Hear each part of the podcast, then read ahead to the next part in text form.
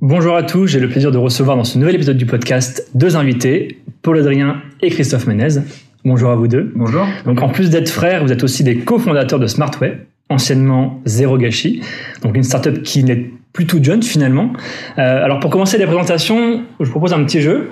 Euh, Christophe présente Paul Adrien et Paul Adrien présente euh, Christophe. Ok, bon bah je peux me lancer pour Paul Adrien. Donc euh, Paul Adrien, 31 ans, mon frère, mon CEO, euh, et voilà, euh, passionné de, de beaucoup de choses simples, la nature, l'environnement évidemment, et puis euh, et puis surtout la création et l'innovation.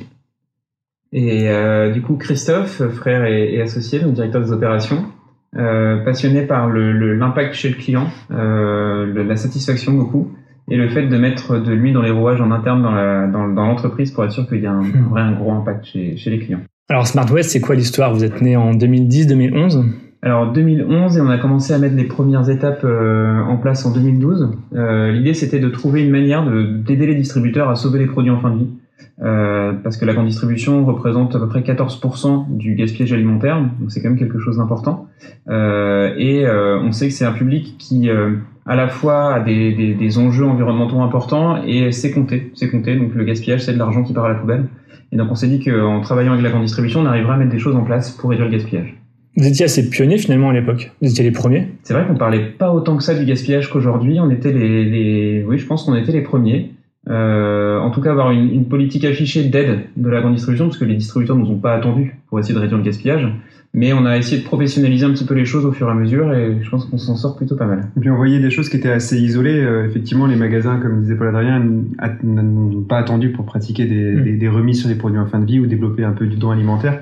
Dans tous les cas, le gaspillage alimentaire aujourd'hui, c'est euh, un coût euh, qu'ils doivent supporter. Et donc effectivement, quand on y est arrivé, alors au début, nous, on a approché ce secteur de la grande distribution aussi parce qu'on était consommateur et qu'on voyait des promotions qui étaient pratiquées, mais c'était pas forcément bien fait. C'était parfois des zones un peu euh, pas très qualitatives où les Mm. produits étaient rassemblés. Il y avait parfois des incohérences sur les promotions. C'était pas pratiqué dans tous les rayons de façon très homogène. Et du coup, on s'est dit qu'il y avait quelque chose à faire.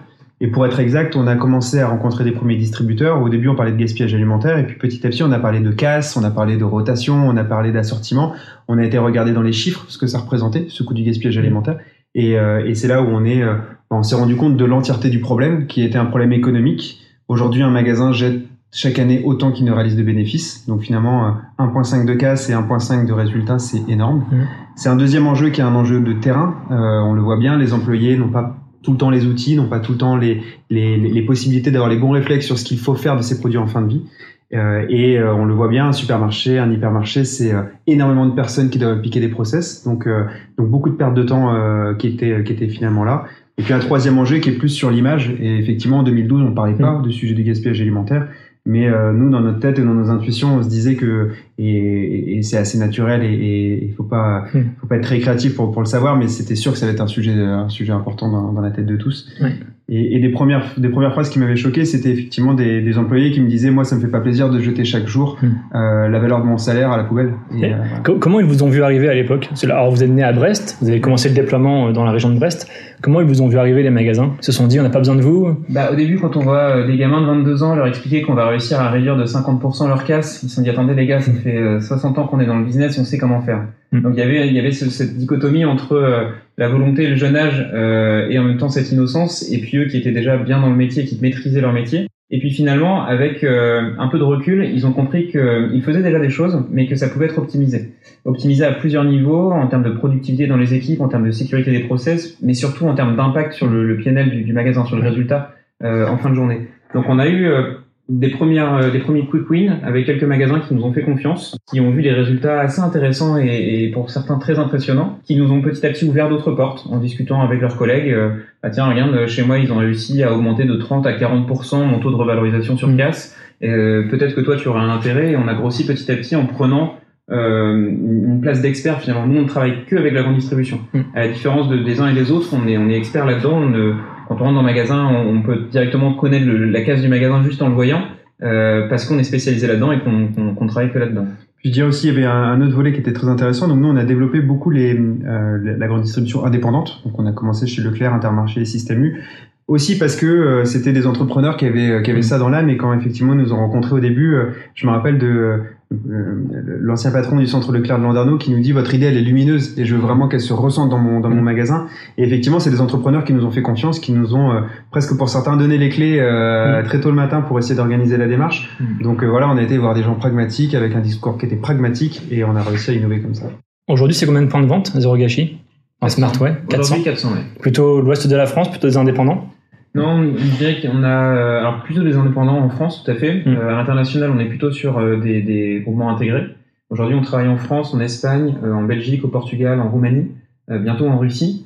et en France, on est plutôt sur les indépendants un peu partout en France. Forcément, quand on a démarré à Brest, on a quand même beaucoup de Bretons. Mm. Aujourd'hui, on a installé sur Nantes mais on a des commerciaux partout en France qui, qui, rayonnent du coup sur le territoire entier. Et c'est quoi C'est plutôt des hypermarchés, des supermarchés, des commerces de proximité? Vous touchez tout le monde? On a de tout. On a des, des magasins express, des intermarchés express, U express, donc de la, de la proxy, euh, et on va monter jusqu'à des, des, hyper euh, inter, U ou Leclerc. Donc euh, ça va de 400, 450 mètres carrés à du 11 000, 12 000 mètres carrés, de 4 millions d'euros de chiffre d'affaires à du 120, 130 à peu près. On s'adapte vraiment à tous les, sur tous les formats. Aujourd'hui, sur le marché de la, on va dire de la valorisation des invendus, on parle de dons, on parle de euh, d'optimisation en amont au niveau des commandes. Quels sont les différents leviers aujourd'hui que vous, vous, utilisez pour vos clients? En fait, le, nous on a tout rassemblé sous un ce qu'on appelle le Food Waste Management System. C'est euh, une plateforme logicielle qui répond à tous les besoins. Euh, le premier, c'est de détecter les produits en fin de vie, donc de s'assurer qu'on va leur offrir une opportunité mm. de sauver le, chacun des produits, plutôt que de les détecter une fois qu'il est périmé. Donc on le détecte en amont. Puis ensuite, on va offrir un service de, de décision. comment est-ce qu'on prend la meilleure décision possible pour sauver les produits? Comme tu le disais, il y a plusieurs filières de revalorisation. On va avoir la filière étiquetage, on va avoir la filière don, la filière box, par exemple avec Too Good To Go. c'est des décisions qui sont compliquées à prendre quand on a les pieds sur le carrelage et qu'on ne connaît pas la marge unitaire de tous les produits, est-ce que la soie elle passe aujourd'hui, quel temps il fait aujourd'hui, quel est mon taux de revente sur les yaourts à moins 30% et à moins 35%, enfin c'est des, des, choses très compliquées à prendre en, compte pour prendre une décision, donc on les aide là-dessus. Puis ensuite on a la partie étiquetage, on va fournir un, système qui permet d'imprimer des étiquettes remisées pour accélérer les ventes, avec le bon pourcentage de remise, et un système pour optimiser le don et toute la, la, la, la gestion du don. On a une IA, par exemple, une intelligence artificielle qui va savoir si un produit est donnable ou non donnable aux yeux de la loi sans avoir besoin de former tous les mois son personnel qui gère les reçus SERPA, euh, les signatures électroniques, et ainsi de suite. Donc on travaille sur tout ça et en amont, on fournit des données qualitatives à l'ensemble des responsables de rayon pour leur dire, bah tiens, ici c'est le flop vent de tes produits. On voit que toi à la boucherie, tu, euh, le mardi, tu casses souvent des merguez. Si tu les casses souvent le mardi, c'est que euh, vu que c'est 4-5 jours de date, tu les as reçus le vendredi précédent, c'était la commande du jeudi, donc vérifie tes coefficients de saisonnalité, de sécurité, pour s'assurer qu'on diminue la casse en amont. Si tu veux, nous, la, la, la North Star de la boîte, c'est d'arriver à optimiser le taux de revalorisation sur casse. La revalorisation, c'est ton chiffre d'affaires date courte, plus ton crédit d'impôt sur le don, mmh. plus le chiffre d'affaires que tu peux faire sur les box, par exemple, le tout divisé par ta casse.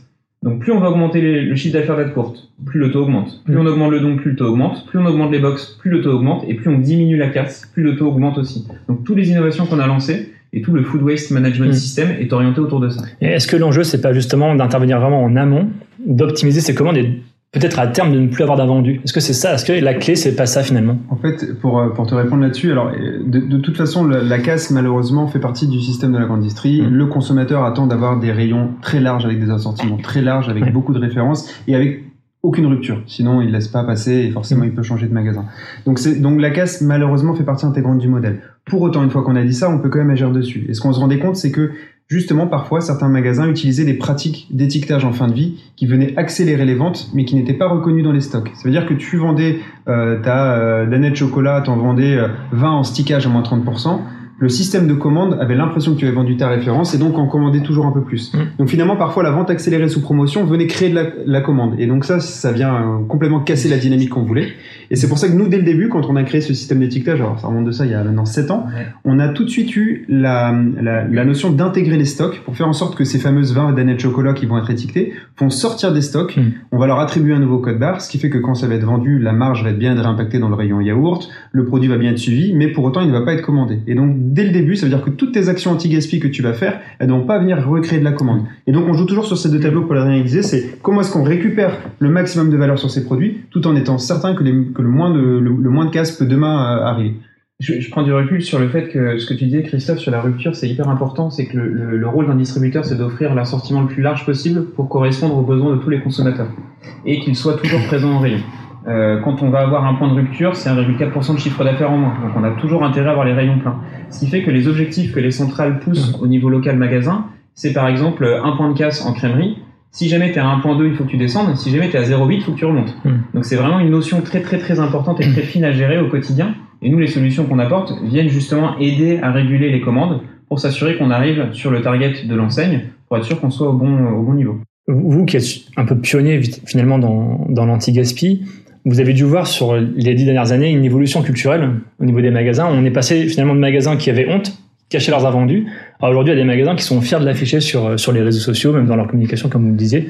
Quels ont été les jalons importants selon vous euh, ces dix dernières années? Alors déjà, je pense que ça a été de rendre le caractère de noblesse à finalement cet achat anti-gaspi, mmh. c'est de se dire que c'est pas un achat qui était connoté achat du pauvre auparavant, euh, c'est un achat qui est citoyen et qui est, et qui est euh, au niveau environnemental qui est intéressant. Et donc, je dirais que notre premier rôle entre 2012 et 2015, ça a été euh, de développer cette image-là sur, cette, sur cet achat anti-gaspi.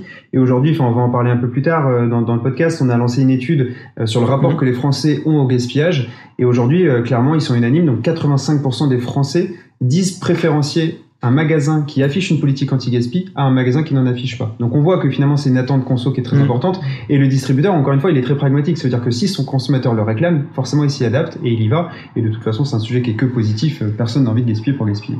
Et là, là, on parle beaucoup du volet image qui est très très important aux yeux des Français, euh, mais on parle aussi souvent de l'enjeu économique derrière. Euh, moi, je me souviens quand on a démarré, à, je dirais quand on a démarché vraiment les magasins en 2014-2015, les magasins faisaient soit de l'étiquetage date courte, soit du don. Mais ils faisaient pas les deux. Culturellement, c'était euh, l'un ou l'autre. Sauf que tu ne vas pas pouvoir tout donner parce qu'il y a des produits qui sont interdits au don.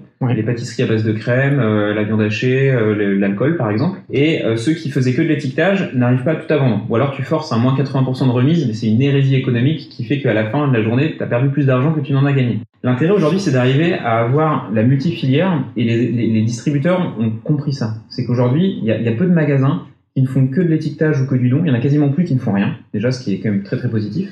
Ils font souvent les deux, ce qui entraîne une complexité dans la prise de décision, mais qu'on va résoudre avec d'autres solutions comme Smart Decision, l'IA. Euh, mais c'est vrai qu'il y a une, une vraie euh, prise de conscience à la fois sur le volet économique et à la fois le volet environnemental. On a un rôle à jouer. Les consommateurs nous attendent au tournant. Donc du coup, il faut qu'on se mobilise pour y arriver. Vous l'avez dit, hein, il y a des magasins qui le font. c'est rare ceux qui le font pas, mais combien le font avec des prestataires comme vous? Vous avez une estimation du potentiel? Alors il y a un gros gros potentiel puisque encore une fois on n'a que 400 magasins clients euh, sur, sur, la, 12 000 points de vente à peu près. Exactement 12 000 points de vente indépendants donc on peut aller euh, encore en chercher beaucoup beaucoup beaucoup.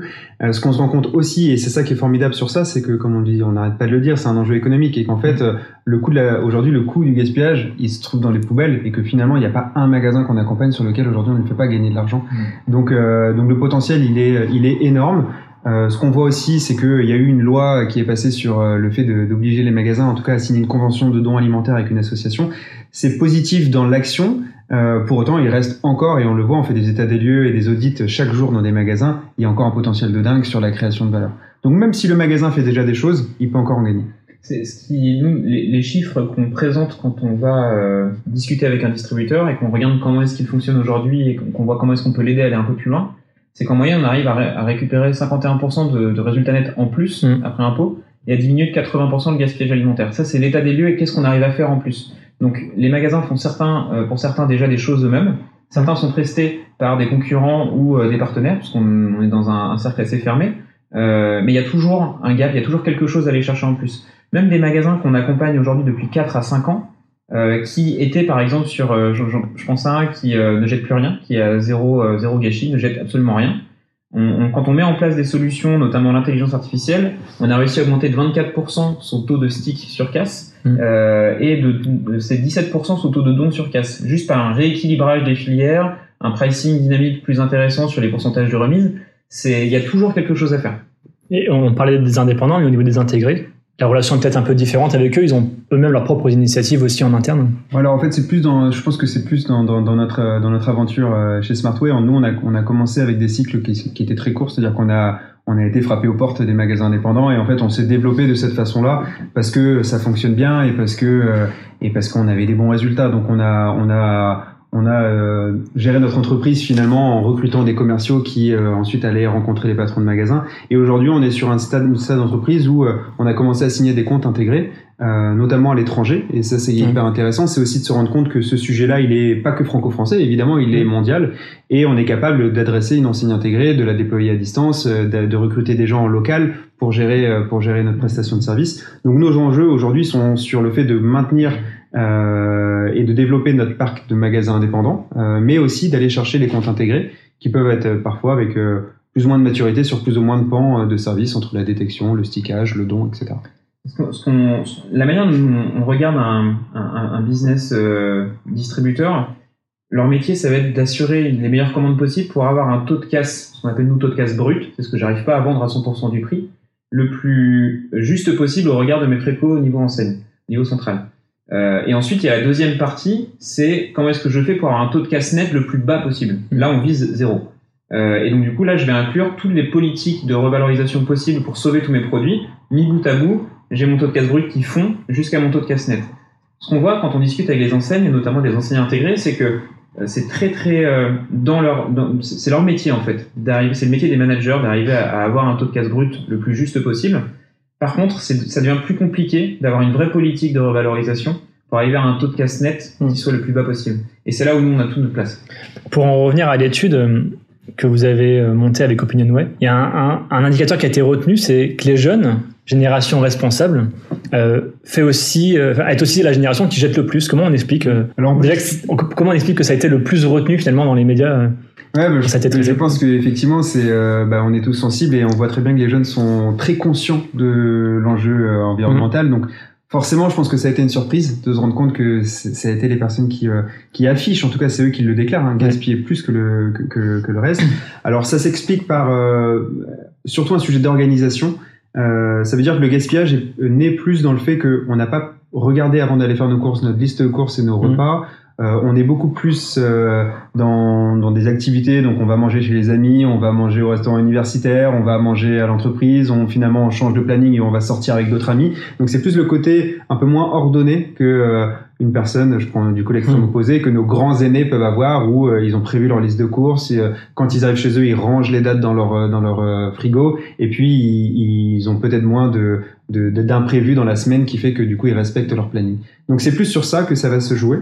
Euh, mais effectivement, euh, et, et, par contre, ce qui est quand même euh, hyper important, c'est de voir qu'ils sont tout aussi conscients que les autres et qu'ils ils savent qu'ils doivent, ils doivent y agir. Il y a un autre indicateur que j'ai retenu, moi, c'est la présence du pain.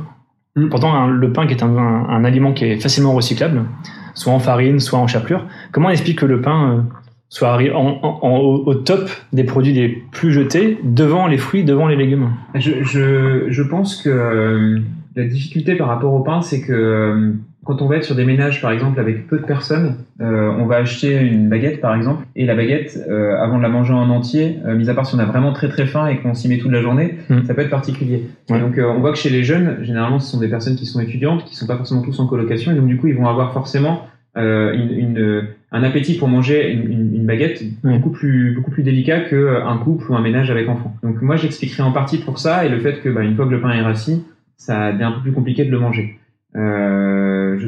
J'expliquerai ça comme ça. Parmi les, les, raisons de ce gaspillage, il y a l'éducation consommateur, c'est clair. Euh, c'est important au niveau des enseignes, même votre rôle à vous, hein, de faire de la pédagogie auprès des consommateurs. Quelles sont, euh, selon vous, les bonnes pratiques pour, euh, pour aider les consommateurs à mieux consommer et à moins jeter? Alors du coup, euh, alors, aussi un chiffre, euh, tout à l'heure tu demandais un peu comment est-ce que euh, ça avait évolué aussi le rapport au gaspillage. Mmh. ce qu'on se rend compte, c'est que les dates aujourd'hui, enfin en tout cas le, le sondage nous le remonte, c'est que 9 Français sur 10 a compris les dates. Auparavant, on avait besoin de faire une vraie éducation, et d'ailleurs, sur tous les rayons zéro gâchis qui étaient déployés en magasin, on expliquait ce que c'était une DDM, ce que c'était une DLC. Aujourd'hui, 9 Français sur 10 nous disent avoir bien compris ces dates-là, et, et, et, donc ça, Elle tend à évoluer ces dates, hein, non? Oui, elle tend à évoluer, et, et, en tout cas, je pense que les, enfin, c'est ce que normalement les Français, c'est ils ont compris qu'une DDM peut être consommée euh, après sa date, que la DLC en revanche préserve des risques. Donc mm. ça, c'est comme un premier pilier intéressant. Deuxième chose, et ce qu'on voit, et c'est finalement, on en revient à ce qu'on disait tout à l'heure, c'est un peu le bon sens pragmatique, c'est je prévois ma liste de courses, je cuisine en, en, en moins de quantité, je congèle s'il faut congeler, et je range mes dates dans mon frigo et je fais attention à ça. C'est ces quatre actions qui sont extrêmement basiques, mais finalement euh, qui, euh, voilà, qui permettent de d'agir. Et je rajouterais une, mais qui n'était pas dans l'étude, c'est ne pas faire les courses le ventre plein. le ventre vide. Le ventre vide. C'est toujours, c'est toujours plus, plus délicat, on achète toujours un peu plus quand on est consommateur. Quel est l'indicateur, vous, que vous avez retenu le plus, enfin, le plus pertinent selon vous? Pour moi, c'est que, il y, en a, y en a plusieurs. Si je devais en, retenir un seul, euh, je dirais qu'il y a, c'est qu'il y a 32% des Français qui sont prêts à acheter un produit en fin de vie à la condition qu'on mmh. fasse une remise. Euh. C'est quand même très très fort. C'est-à-dire, on a conscience du, de l'enjeu du gaspillage alimentaire. On souhaite que les enseignes euh, se mouillent avec nous, fassent un pas vers nous, et nous on est prêts à lutter contre le gaspillage alimentaire. Pour moi, c'est le plus important. Je ne pas te dire le plus important, je vais t'en donner quand même plusieurs. Pour moi, j'ai envie de dire un sujet d'union, c'est qu'aujourd'hui, le consommateur se sent autant responsable du sujet du gaspillage alimentaire que le distributeur, et je trouve ça extrêmement intéressant. On décrit souvent la grande distribution comme un peu euh, euh, la bonne proie facile sur ce sujet, mais finalement, les Français disent que c'est l'affaire de tous. 69% des Français disent que c'est l'affaire du distributeur et 65% des Français disent que c'est aussi l'affaire du consommateur. Donc finalement, on voit que c'est autant le distributeur et le consommateur. Et là, je rejoins l'indicateur Paul Adrien, c'est que du coup, le consommateur demande à la grande distribution de faire des promotions en fin de vie et eux joueront, le jeu de les acheter. Ça, c'est une première chose. Deuxième chose qui, me, moi, me frappe un peu, c'est que 82% des Français regardent toujours les dates euh, lorsqu'ils achètent des produits. Donc on voit quand même que cette notion de date, il y a besoin d'avoir un pacte de confiance qui est fait mmh. avec le distributeur.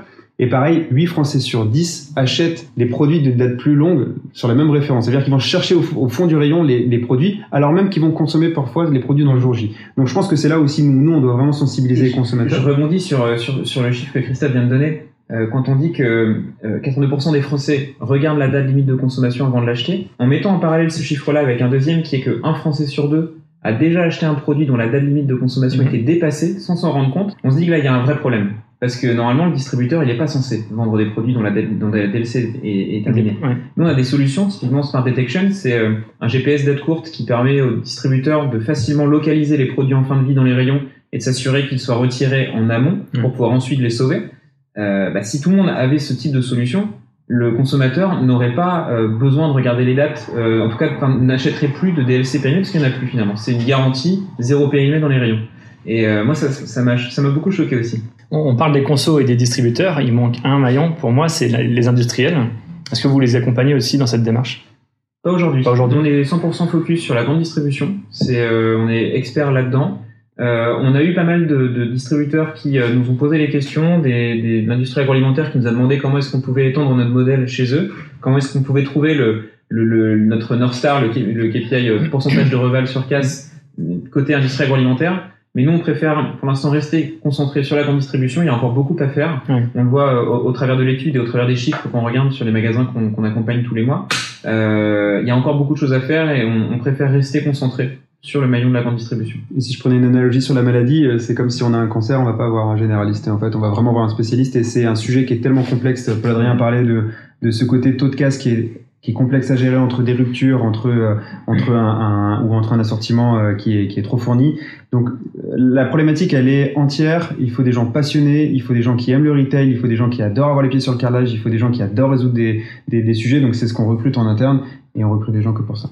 On parlait un peu de changement culturel au niveau des dirigeants et au niveau des employés, des managers. Est-ce que vous avez senti aussi quelque chose euh, de nouveau? Est-ce qu'ils sont plus attentifs aux assortiments? Euh, on, a, on a un peu l'impression qu'on quitte la consommation de masse. Avant, on avait peur, on aimait bien mettre en avant euh, des volumes assez conséquents de produits. Maintenant, on a tendance à commander un peu moins. Est-ce que vous l'avez senti ça aussi dans les magasins? En fait, je pense que je dirais que notre, premier appui dans un magasin, pour toute coopération qui fonctionne bien, c'est ça, ça, repose sur des chefs de rayon qui sont mmh qui sont attentifs à leur gestion. Et d'ailleurs, j'irai même plus loin, c'est que nos meilleures performances sont de très loin atteints par des magasins où les managers sont très consciencieux. Mm. Et effectivement, notre premier atout, euh, et d'ailleurs on est là pour lui rendre service à lui, c'est le responsable de rayon. Donc nous, ce qu'on fait, c'est qu'on on veut lui donner des outils pour qu'il exécute bien son métier. Et ça veut dire quoi? Ça veut dire lui faire gagner du temps, lui donner de la lisibilité sur ses chiffres pour qu'il puisse être meilleur dans son, dans son boulot, et forcément lui créer de la marge, et donc forcément de la profitabilité, et donc forcément, normalement, un 13e, 14e, 15e mois euh, profitable. Et je me souviens d'une discussion que j'avais eue avec un dirigeant de, de magasin en France, mais on était à Düsseldorf à l'Euroshop euh, l'année dernière, et qui me disait qu'il avait un gros problème, c'était un problème RH, parce que tous ces responsables de rayon euh, qui étaient en passe d'arriver en retraite étaient tellement bons dans leur métier qu'aujourd'hui, il était obligé de les remplacer par deux, voire trois personnes pour, être, pour assurer la même qualité de job. Et ces personnes-là sont plus jeunes. Et les plus jeunes aujourd'hui cherchent du sens. Et donc du coup, comment est-ce que tu offres du sens et comment est-ce que tu retiens des talents dans ton entreprise en tant que distributeur? Bah, En donnant du sens sur l'anti-gaspillage alimentaire, qui est, comme on le voit, une attente très très importante des Français, puisqu'ils sont quasiment tous conscients que c'est un enjeu. Et donc en leur donnant des solutions pour pouvoir œuvrer au quotidien contre le gaspillage, c'est quand même plus intéressant que de leur mettre une poubelle sur le côté du rayon pour qu'ils vident le, montant de leur salaire tous les matins. Euh, c'est un enjeu parallèle, hein. ça, euh, l'anti-gaspi, c'est un enjeu de marque employeur. On se rend compte que des salariés où il n'y a pas d'initiative dans le magasin, euh, ont plus tendance à quitter le magasin pour aller vers un magasin mm. qui a plus d'une démarche euh, sociétale. Et, peut-être pour te donner aussi un exemple qui m'a frappé, c'est qu'effectivement, euh, quand on a commencé en 2012, on allait frapper aux portes des adhérents et patrons de magasins. Mm. Aujourd'hui, c'est toujours le cas, mais on, va, on a aussi des relais qui sont bah, nouveaux, qui sont finalement les managers de, de rayons qui nous contactent directement pour faire en sorte que, bah, voilà, de se challenger, de regarder où est-ce qu'ils en sont sur leur pratique anti-gaspi. Et d'ailleurs, c'est ce qu'on propose, ça veut dire qu'on n'a pas vocation, enfin évidemment que si, mais j'ai dire on n'a pas vocation à travailler avec tout le monde. Si le magasin est déjà exemplaire dans sa démarche, eh ben pas de souci. si on n'a pas de bénéfice sur la portée, pas de souci. On va normalement lui faire gagner du temps et lui, et lui apporter de l'image, mais mais ce que je veux dire par là, c'est que ce qu'on va faire, c'est qu'on va regarder ses chiffres, on va analyser sa situation et on va lui dire où est-ce qu'il peut progresser. Et si, et évidemment, s'il a besoin de nos outils, à ce moment-là, on lui propose nos outils. Alors, le marché, il est loin d'être mature. Euh, même si on est en 2021, on a l'impression que tous les magasins euh, ont entrepris des, initiatives dans ce sens-là. Euh, vous, votre croissance, comment, comment elle se déroule? Vous venez de lever 10 millions d'euros. Mhm. Quelles sont vos ambitions là à court terme? Alors, au moyen terme comme on disait tout à l'heure, on a travaillé pas mal à l'international récemment pour essayer de comprendre un petit peu quels étaient les enjeux dans d'autres pays européens ou ailleurs. et on s'est rendu compte que la maturité sur les sujets et les applications anti-gaspillage alimentaire n'était pas au même niveau qu'en France. Aujourd'hui, le Food Waste Management System qu'on propose en France, il est très abouti parce que les, enseignes sont déjà euh, à un bon niveau. Quand on va dans d'autres pays, c'est pas tout à fait le cas. Alors certains, certaines enseignes sont très bien équipées, mais d'autres euh, ont beaucoup encore de challenges à relever. Mm. Et donc on a vu un, enjeu de, on peut avoir un impact très fort, très vite à l'international. Mais pour ça, on a besoin d'argent. On était en autofinancement depuis euh, la création de l'entreprise. On était rentable depuis 2014. Vous aviez jamais levé de fonds Jamais levé de fonds que de l'emprunt euh, bancaire pour nous financer sur la croissance, mais jamais eu besoin de lever de fonds. Et là, on est arrivé à un tournant où à la fois il y a un marché qui a pris vraiment conscience du besoin et on a toutes les solutions qui permettent de répondre à ce besoin. En parallèle de ça, on a une avance euh, très forte par rapport à nos concurrents sur l'intelligence artificielle et l'aide à la décision. Et à partir du moment où un magasin pratique soit de l'étiquetage, soit du don, soit les deux, mmh. ça devient très très important de prendre les meilleures décisions possibles au quotidien. Et donc on a des longueurs d'avance sur nos concurrents parce que ça fait depuis 2014 qu'on collecte énormément de données sur quel produit a été étiqueté, quel produit a été vendu, puisque l'étiquetage est deux fois plus rentable que le don, c'est forcément plus intéressant d'avoir une, une, bonne politique de revalorisation. Donc on avait à la fois un, un, un marché international à embrasser parce qu'il y avait vraiment des besoins, à la fois une longueur d'avance, et euh, une envie de toujours faire mieux euh, en France, de continuer à satisfaire nos clients. Et on s'est dit que pour arriver à travailler sur ces trois chevaux, euh, il fallait forcément se donner les moyens d'y arriver. Et c'est pour ça qu'on a levé 10 millions d'euros auprès de fonds qui peuvent nous accompagner. Au-delà de la taille du chèque, c'était vraiment un fit humain, des gens qui nous apportaient des compétences qui nous permettraient de relever les enjeux vers lesquels on allait arriver on a Supernova qui est vraiment sur la deep tech, qui est euh, une, c'est une spin-off du CEA, donc ils ont 14 000 chercheurs en mathématiques appliquées derrière. C'est le plus gros fonds deep tech en France. Donc eux nous aident énormément sur la partie intelligence artificielle. Et on a d'autres d'autres fonds qui sont plutôt sur euh, la notion d'internationalisation, euh, de croître rapidement sans se perdre en vol. Mm. des partenaires bancaires également qui nous ont suivis. Donc on a essayé de structurer le meilleur tour pour répondre à nos enjeux et être toujours ben, le, mieux possible en accompagnant euh, des distributeurs avec lesquels on travaille. C'est un problème un peu franco-français, hein. ça a été beaucoup propulsé par la loi Garot en, en 2016. Est-ce qu'il y a des, des, pays justement aussi avancés que la France aujourd'hui? En fait, alors je pense que culturellement, euh, euh, je pense pas, parce que en tout cas au niveau politique, c'est clair et net que c'est la France. Les Anglais peut-être Non, pas du tout. Alors par contre, les Anglais, ils sont très forts, ils ont beaucoup d'outils, euh, ils ont une dynamique où euh, ils font hyper attention sur tout ce qu'ils commandent, etc. Donc ça, c'est euh, ça s'est vu. Il y a d'autres pays qui euh, ont des briques et c'est marrant parce que finalement nous, dans ce qu'on décrit dans le Food Waste Management System, c'est une succession d'étapes. Et ce qu'on se rend compte, c'est qu'il y a aucun pays où aujourd'hui toutes les étapes sont cochées. Donc ça veut dire qu'ils ont parfois un bout, ils ont bien exploré, exploré, le don, parfois euh, des outils sur la rotation des produits, mais finalement il n'y a pas un pan complet. Et en gros, ce qu'on se dit aussi, et c'est pour ça qu'on a créé cette entreprise, c'est que nous on veut, on avoir un impact majeur sur l'environnement. Et ce qu'on se dit, c'est que à un moment, le gaspillage il est présent dans des dizaines de milliers de magasins, et chaque jour c'est ce qui se passe. Donc ce qu'on veut, c'est agir le plus vite possible en répondant le plus de façon de façon globale, avec des outils qui permettent d'automatiser un certain nombre de flux et d'apporter de l'intelligence directement dans les mains des, des, des employés de magasins. Je permets de rebondir sur le, sur le côté législatif. On a vu des pays, par exemple, qui ont voté des lois euh, pour euh, empêcher les magasins de jeter ou euh, un peu des copier-coller sur ce qu'on a fait en France pour obliger les magasins à donner. Et qui sont revenus en arrière quelques mois plus tard parce qu'ils n'avaient pas les outils et la, la maturité nécessaire pour pouvoir suivre la loi. Donc on voit que les, les côtés législatifs, et c'est d'ailleurs une des ambitions de l'ONU, c'est de réduire le gaspillage alimentaire. Euh, tout le monde veut avancer dans cette direction-là. Certains légifèrent euh, pour arriver à, à avancer davantage et, et, et mobiliser plus de force pour que ça avance plus vite. Mais en même temps, ils sont revenus en arrière parce qu'il n'y avait pas les outils nécessaires. Il n'y a pas l'accompagnement, il n'y a pas ce qu'il faut sur le terrain pour pouvoir avancer. Et c'est là où on se dit, il y a tout à jouer. Euh, on sait qu'on a de l'impact, on sait qu'on est bon. Le premier pays euh, européen dans lequel on s'est lancé euh, auprès d'une enseigne, ils nous ont partagé leurs objectifs annuels. On a réussi à les pulvériser en un mois et demi. C'était, euh, c'était juste, ils y croyaient même pas. Quoi. Ils ont gagné des prix en interne dans les dans l'enseigne. Enfin, c'était euh, quelque chose d'incroyable. Et, et pour nous, c'était, euh, c'est ce qu'on a toujours fait en fait en France. Donc quand on voit ça et quand on voit le succès qu'on peut avoir et l'impact qu'on peut avoir à la fois sur le compte de résultats et à la fois dans les poubelles, on se dit qu'il faut juste foncer et continuer à, à grandir. Mais sur, sur l'échelle des, des consommateurs qui jettent le plus, le français, il est situé à quel niveau? Par rapport à, Par rapport à- aux autres pays européens? C'est une bonne question. Ouais, je pense que moi je saurais pas répondre. Moi non plus. Je vais dire des bêtises. Non, mais il me semblait que le français gaspillait peu aussi, justement, parce qu'il y avait euh, une culture aussi, aussi Ouais. ces dix dernières années qui, qui poussait à, à moins jeter. Mais Je, crois que c'est les anglo-saxons qui gaspillent le plus au niveau du, de la, chaîne de la, du, du consommateur. Euh, les Français, j'avoue que je ne saurais pas dire. je crois que les Chinois et les Américains sont les plus gaspilleurs aussi. Ah ouais Mais il y a une culture politique aussi, euh, Mhm. plus de consommation de masse. ouais. Un, un mot peut-être sur l'entrepreneuriat. Mhm. Si vous aviez un message euh, à, à donner à quelqu'un qui veut se lancer, parce que vous avez, euh, vous, êtes, vous avez commencé très jeune. Alors déjà, je pense que la jeunesse a été. euh, je pense que si on pouvait mettre une valeur naïveté, je pense que ça aurait été bien. Ça veut dire que nous, en fait, on s'est pas posé de questions, on y est allé. Alors, euh, on avait déjà eu envie d'entreprendre sur sur différents sujets, mais on l'a pas fait parce que ça a manqué de sens. Donc, euh, je pense qu'à partir du moment où il y a une idée qui a du sens pour la personne, qu'elle y aille sans se poser de questions. Dans tous les cas, au pire, ça lui coûtera quelques mois de sa vie euh, où elle aura tenté des choses, mais elle apprendra C'est énormément. la meilleure école. C'est la meilleure école du monde. Exactement. D'ailleurs, on avait quitté nos écoles euh, pour lancer l'entreprise. Donc, je dirais, ouais, c'est ça, c'est c'est de foncer, c'est d'y aller, surtout à partir du moment où on croit à une idée. Même si elle n'est pas encore, euh, même si c'est pas un produit, même si c'est pas encore un service, à partir du moment où il y a un embryon d'idée, il faut y aller, il faut creuser. Et je pense que le deuxième conseil que moi je pourrais donner, ça serait euh, euh, de ne pas cacher son idée, de ne pas euh, la garder pour soi, mais plutôt au contraire d'aller tout de suite rencontrer, euh, d'aller rencontrer des, des, des potentiels clients et puis même d'en parler à tout le monde parce que finalement c'est là où on se rend compte que bah, c'est là où on prend du feedback et, et on améliore.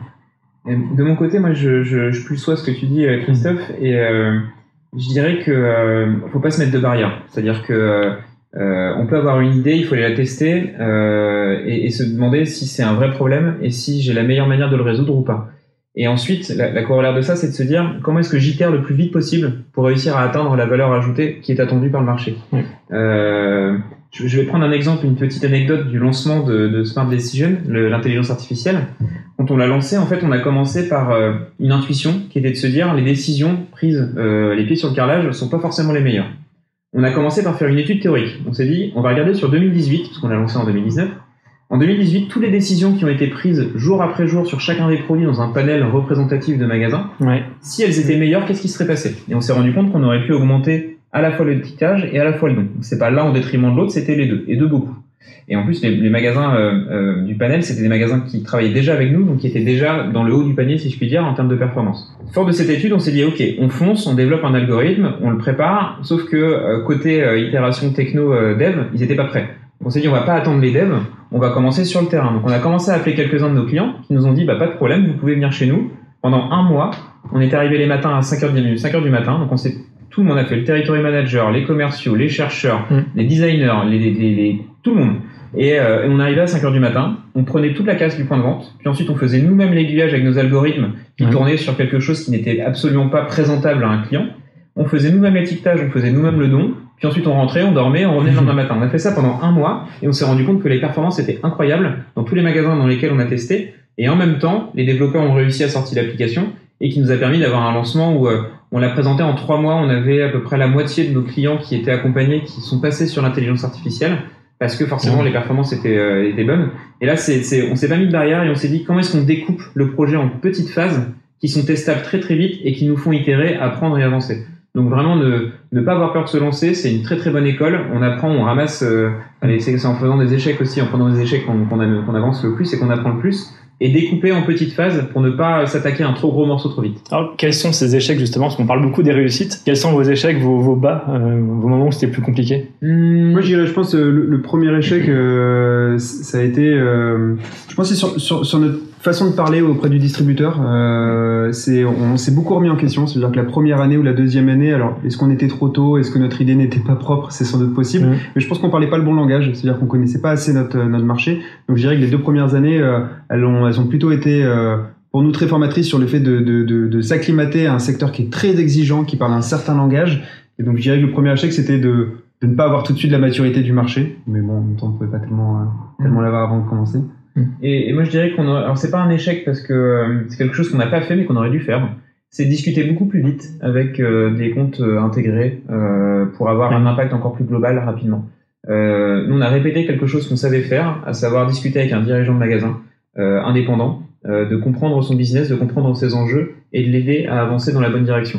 Si on avait pris plus vite, je pense, euh, le pli de discuter avec des enseignes au niveau global intégré, on aurait eu un impact décuplé parce qu'ils ont les mêmes problèmes.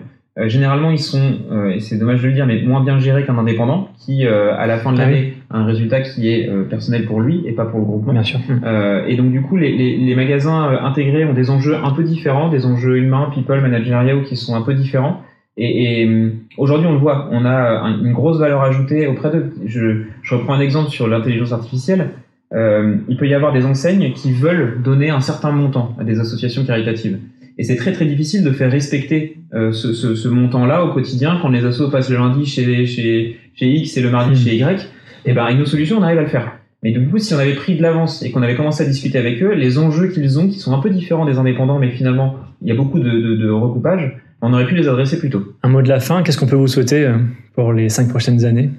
Beaucoup d'impact. Oui, beaucoup d'impact. Et puis je pense, encore une fois, on a 400 magasins clients. Nous, on vise 4000 magasins clients euh, dans, dans, quelques années. Donc évidemment, c'est euh, ce qu'on peut nous souhaiter, c'est de rencontrer le maximum de distributeurs. peu importe l'issue d'ailleurs de ces échanges, mais ça va être très mm. intéressant pour nous de continuer à, à, massifier ces points de contact et essayer de voir comment est-ce qu'on peut aider le paysage du retail en France et ailleurs.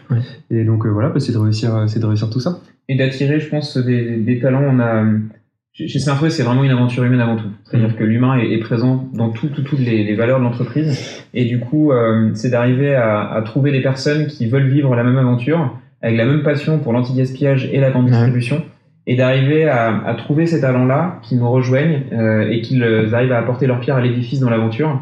Euh, on recrute beaucoup en ce moment euh, sur tout type de poste. Et c'est vrai que c'est vraiment une, une, notion très importante, l'adéquation aux valeurs.